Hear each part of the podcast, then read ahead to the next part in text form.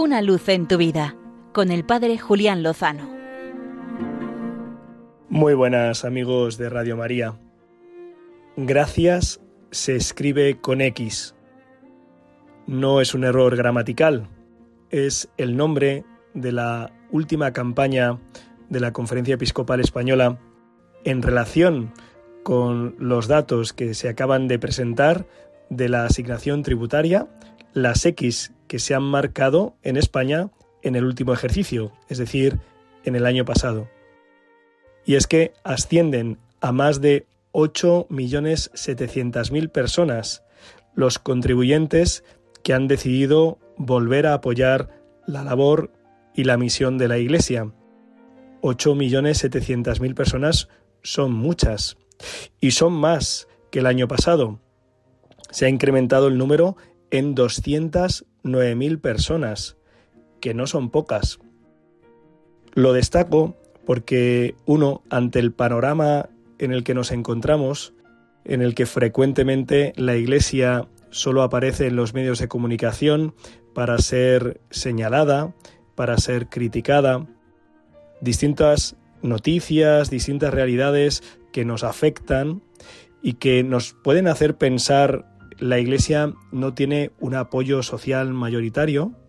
Lo cierto es que en un aspecto tan sensible como el económico, a dónde quiero dedicar una parte de mis impuestos, lo cierto es que el apoyo sigue siendo creciente. En 16 de las 17 comunidades autónomas españolas se ha incrementado el número de contribuyentes que apoyan a la Iglesia. En el caso de algunas comunidades ha sido especialmente llamativo.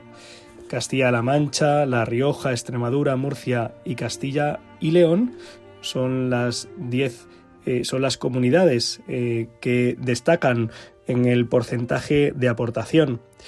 En cuanto a las que más aportan en concreto en dinero, pues destaca la Comunidad de Madrid, la Comunidad Valenciana y también Cataluña. En fin, que tenemos motivos para dar gracias escribiéndolo con X, eh, porque son muchos los españoles, los hermanos, que apoyan, valoran y sostienen la misión y la labor de la Iglesia Católica, la labor asistencial, sobre todo la labor litúrgica, evangelizadora, cultural, patrimonial y de tantas y de tantas eh, formas en el que la Iglesia sirve a la sociedad.